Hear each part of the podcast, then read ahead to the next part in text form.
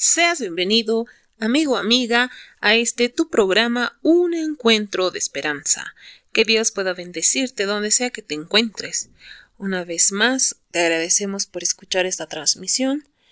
Y pues tu servidora Fanny estará acompañándolos durante esta transmisión y para iniciar hoy nos estarán acompañando nuestros amigos del cuarteto Heraldos de Victoria y para ello vamos a darles esa gran bienvenida para que podamos escuchar esas melodiosas alabanzas que hoy nos estarán regalando. Por ello démosle esa gran bienvenida al cuarteto Heraldos de Victoria. Al cielo Él Él te al cielo pronto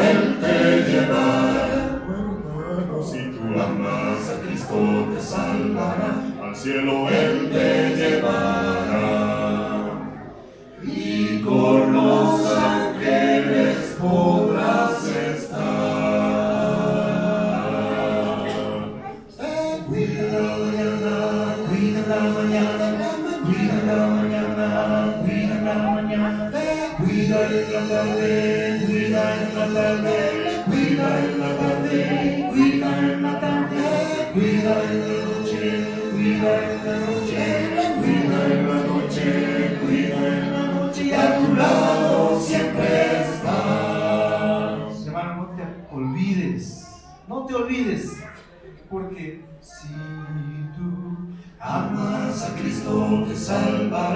al cielo Él te llevará.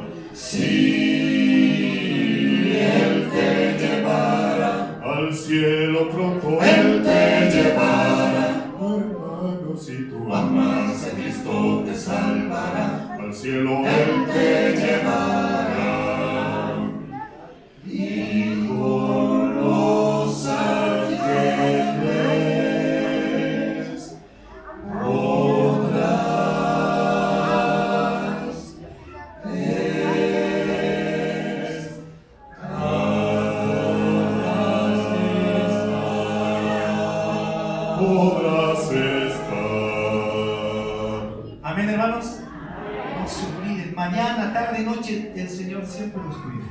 Agradecemos al cuarteto Heraldos de Victoria por habernos regalado esa alabanza a nuestro Señor y qué bonitas letras nos decía allí, ¿verdad?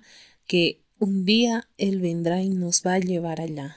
Y pues esa es la esperanza que hoy tenemos también, mis amigos, mis amigas quienes nos están escuchando. Hoy para el mensaje central, para ese mensaje de esperanza, pues vamos a hablar acerca de la historia de Juan. Juan quien era un apóstol que en aquellos días estaba sufriendo de persecución para poder hallarle alguna falta, aunque fuera levantando falsos testimonios para ser llevado al castigo de la muerte. Juan así iba fortaleciendo la fe de varios creyentes, dando su testimonio y hablando de, un Jesús resucitado y que venía a salvar. Hoy vamos a ver qué fue de Juan. ¿Qué hizo Juan? Pasó la misma historia que Pablo, murió, le mandaron a la cárcel. ¿Qué pasó con, con Juan?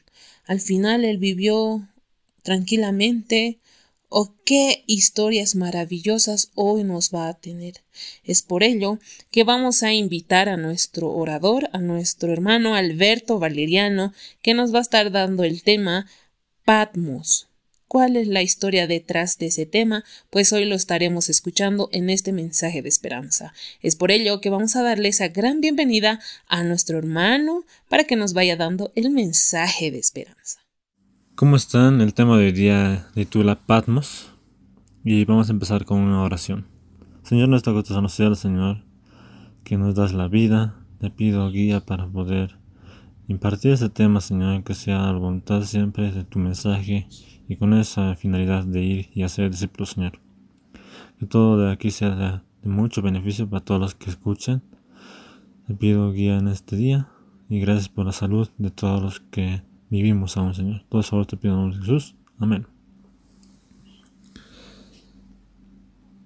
Juan, un discípulo muy destacado por ser el último que ha estado en la tierra de todos los discípulos. Sus enemigos no habían cejado en sus esfuerzos. Desde que muchas personas lo aborrecían, le tenían odio. Era una persona que daba un testimonio y que ayudaba a la fe de todos los que creían en Cristo.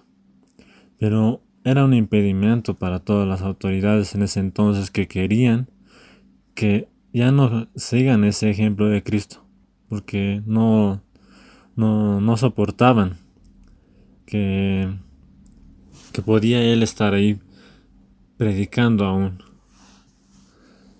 Fue probado el siervo de Jesús, les repetía, con poder y elocuencia la historia del Salvador crucificado. Siempre que podía contaba la historia, el testimonio, cómo, cómo ha sido crucificado, cómo le han torturado y todas las cosas que le han hecho. Fue testigo de la destrucción de Jerusalén y de la ruina del majestuoso templo. Como les dije, era el último discípulo sobreviviente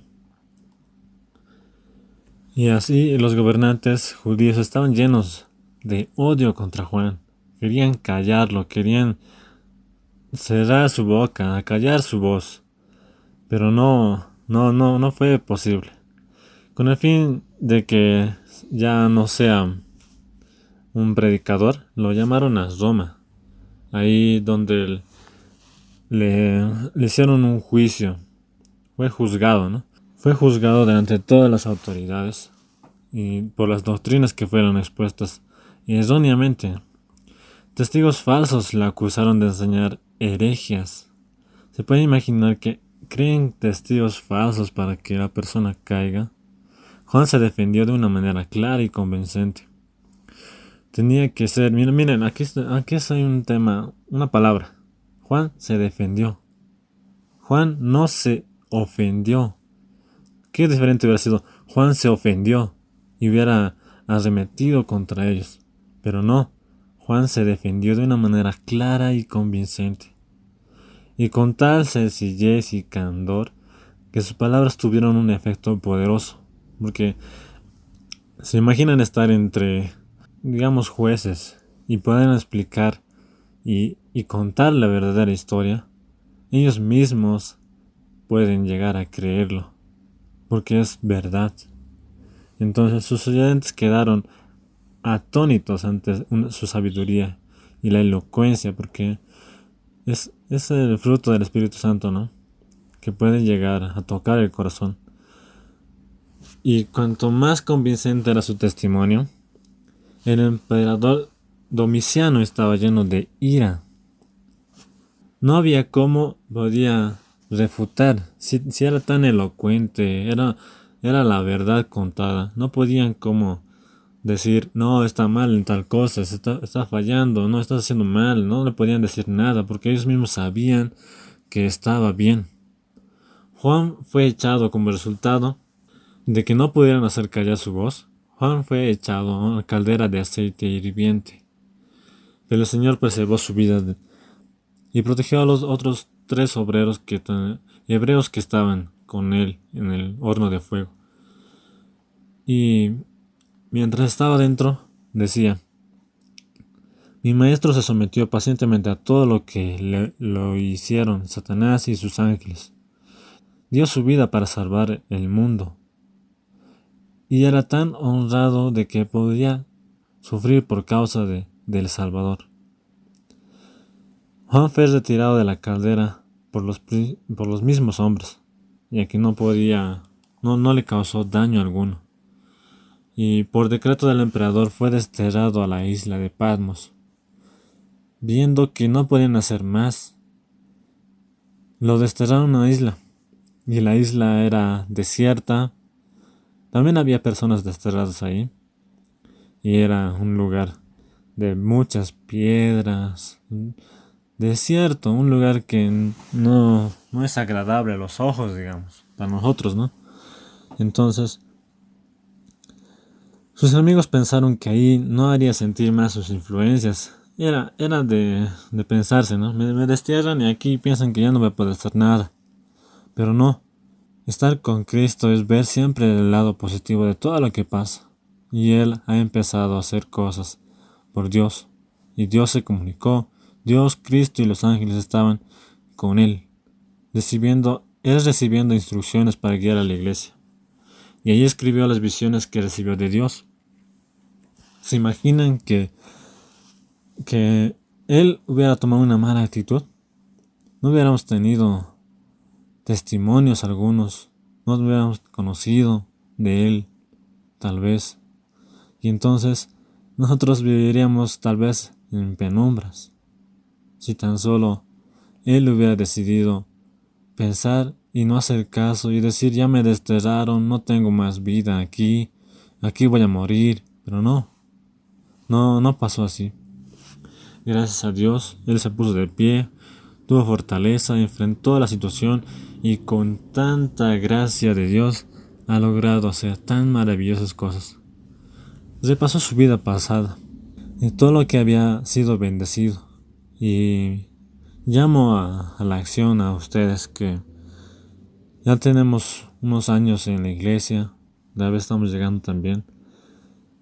Sabemos que Dios siempre nos ha cuidado, nos cuida y hace tantas cosas maravillosas que tal vez en ese momento no nos damos cuenta, pero después de un momento nos recordamos y, y decimos, sí, eso no pude haber yo hecho con mis propias manos, sino que Dios estaba con nosotros.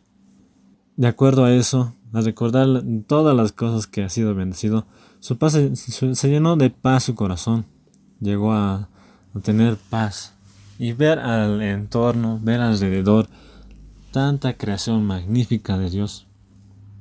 En ese, en ese lugar, como era rocoso, ha empezado a ver cómo, recordando, ¿no? Cómo era del diluvio, cómo Dios ha, ha puesto la ira contra la humanidad porque hemos sido unas personas que hemos, le hemos fallado Recordando ha visto cómo las piedras y cómo el mar y cómo la ira de Dios se llegaba a ver y a observar.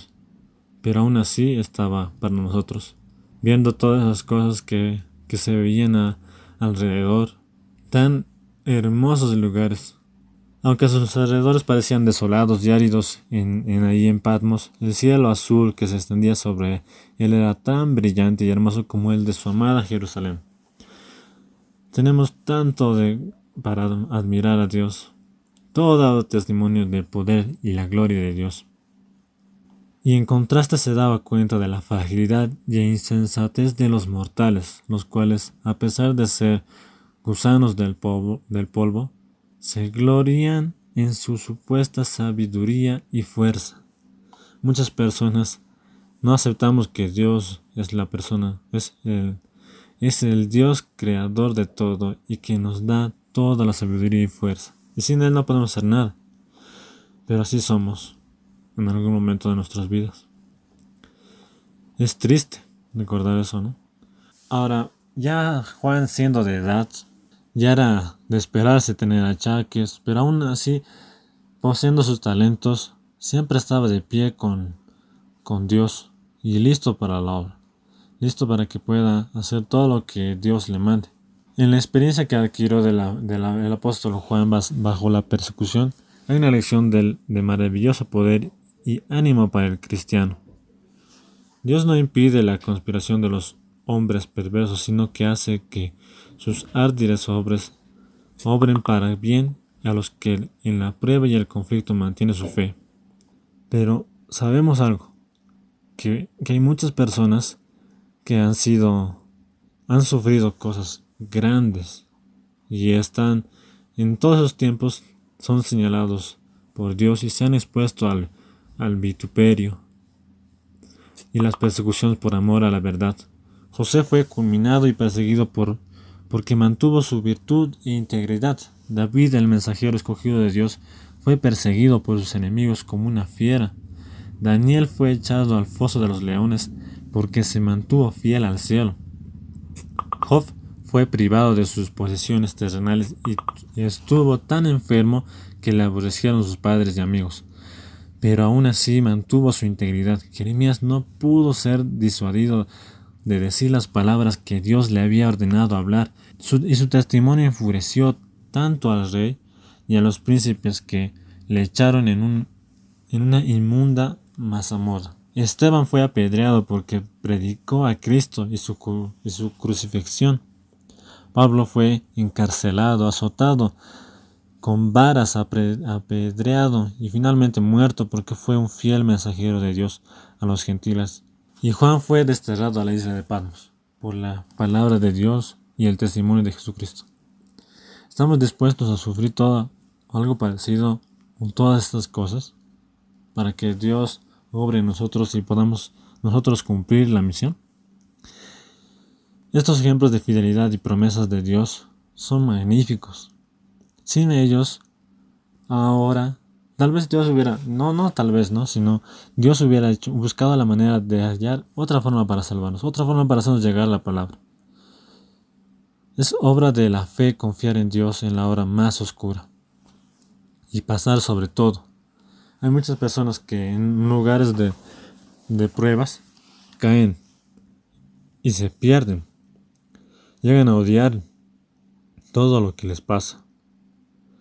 Pero si pueden tener más fe, un poco de fe, pueden llegar a aumentar su fidelidad con Dios. Jesús no presentó a sus seguidores la esperanza de alcanzar gloria y riquezas terrenales, ni de vivir una vida libre de pruebas, porque es complicado seguir a Cristo es como el camino estrecho que vas a tomar y es el camino que no, no como humano te va a gustar. No digo que sea, que no haya felicidad, no haya mm, bondad en el camino. Hay, hay mucho de eso.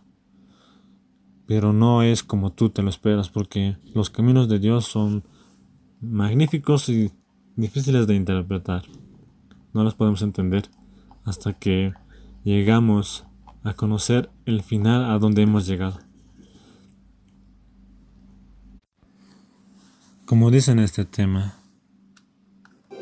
escogí el camino estrecho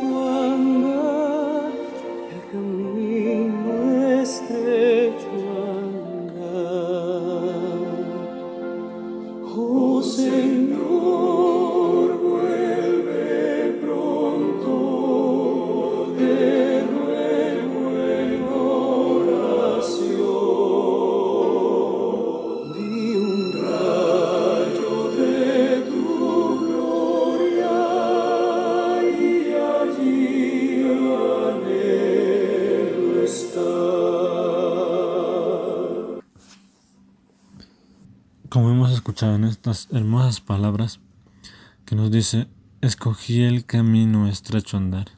El camino que es difícil, que no, no va a ser fácil ahí. Este camino es de reto, de pruebas, es para personas que van a estar de pie, fuertes, y solo lo van a lograr en oración. Y por eso dice la segunda parte de lo que les hice escuchar, oh Señor, vuelve pronto, te ruego en oración. Que nosotros sabemos y tenemos la esperanza de que hemos leído y conocemos. Y decimos, vi un rayo de tu gloria y ahí anhelo estar. Queremos conocer más de, de nuestro Dios, llegar a estar con Él. En medio de la prueba y de la persecución, la gloria, el carácter de Dios se revela en sus escogidos. Los creyentes en Cristo, odiados y perseguidos, son educados y disciplinados cuando están pasando por pruebas. En la tierra andan por caminos angostos, siguen a Cristo en medio de penosos conflictos, soportan todo tipo de experiencias. Porque tengo por cierto que lo que en este tiempo se padece no es de comparar con la gloria venidera que en nosotros ha de ser manifestada. Dios los bendiga y los acompañe y los cuide, y siempre estemos leyendo todo lo que nos ha dejado nuestro Creador. Agradecemos a nuestro hermano Alberto Valeriano por habernos regalado ese tema, ese mensaje de esperanza de Patmos, una historia de Juan que tuvo un castigo al inicio, que no funcionó, que era someter a Juan a una olla de aceite hirviendo pues por la voluntad de nuestro Señor, pues los sacó de ellos, los salvó. Y para que ya el mensaje no pueda ser esparcido a más personas y así poder convertir a más personas a que puedan creer de un Jesús resucitado y que estaba viniendo, pues lo mandaron a una isla, a una isla llamada Patmos, a esa isla rocosa allá en esa lejana isla, entonces no podían escapar. Ahí era, era un lugar donde, una cárcel, podríamos decirlo, donde eran castigados todos aquellos que cometían algún crimen. Entonces, a ese lugar, a esa isla, mandaban a puros criminales. Pero es por ello que vamos a abrir en Apocalipsis 1.9 que dice, Yo Juan, vuestro hermano, y copartícipe vuestro en la tribulación, en el reino y en la paciencia de Jesucristo. Estaba en la isla llamada Patmos por causa de la palabra de Dios y el testimonio de Jesucristo. En este versículo podemos ver y denotar literalmente que él fue llevado a Patmos. ¿Por qué? Por haber testificado la palabra de Dios y ser testimonio de Jesucristo. Ellos pensaban aquel tiempo los, los fariseos, los que lo apresaron, los que tuvieron envidia de que él estuviera predicando de un Jesús falso, de alguien que es engañador y, es, y que estaba estafando a las personas. Es por ello que Patmos es llevado a la isla a causa de ello, pero en Patmos pasa algo increíble. Le regala un milagro porque Jesús aún lo quería usar. Lo usó, lo usó a él como instrumento de que pueda él llevar mensajes a iglesias futuras. La historia de Juan, en la historia de los historiadores, vemos que Juan era una persona que tuvo visiones. Jesús le regaló visiones. Y en, esos en esas visiones, Juan tenía la labor de escribir y así mandar ese mensaje a las futuras iglesias para darles ánimo y fuerza. Y hoy en día es por ello que nosotros también podemos tener, obtener esos mensajes en el libro de Apocalipsis, pero eso será en el próximo mensaje que hablaremos de ese tema, de Apocalipsis, un tema que realmente es interesante, es por ello que los invitamos a la siguiente también ustedes puedan estar presentes para escuchar este tema. Pero la reflexión de hoy es que pongamos nuestra vida en servicio de nuestro Señor, para que Él antes pueda transformar nuestros corazones y llevar a los pies de Cristo varias personas, nuestras familias, porque Jesús no es una religión, es una fe ferviente que Él siempre implanta en tu corazón y Él siempre está al lado tuyo, sufriendo, llorando por diferentes cosas. Él se siente triste, porque recordemos que todo lo malo no viene de Jesús, no viene de Dios, sino viene de Satanás. Él quiere que todas las personas sufran enfermedades, sufran en cada decisión que toman sin, sin la, la intromisión, podríamos decirlo, de nuestro Señor.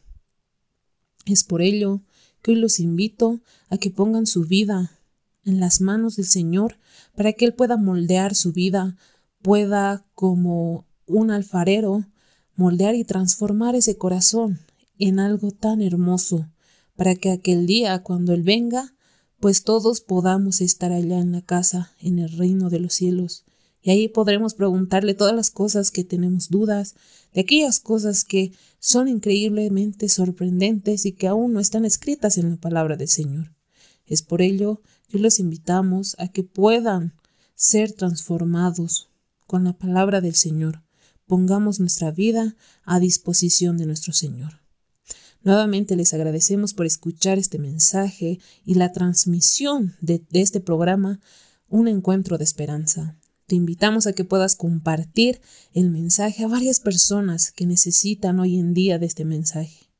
También puedes escucharnos en diferentes plataformas. Estamos en Spotify, Evox, también estamos en Facebook, YouTube y en Anchor. Además, puedes seguirnos en las diferentes redes sociales y plataformas ya mencionadas.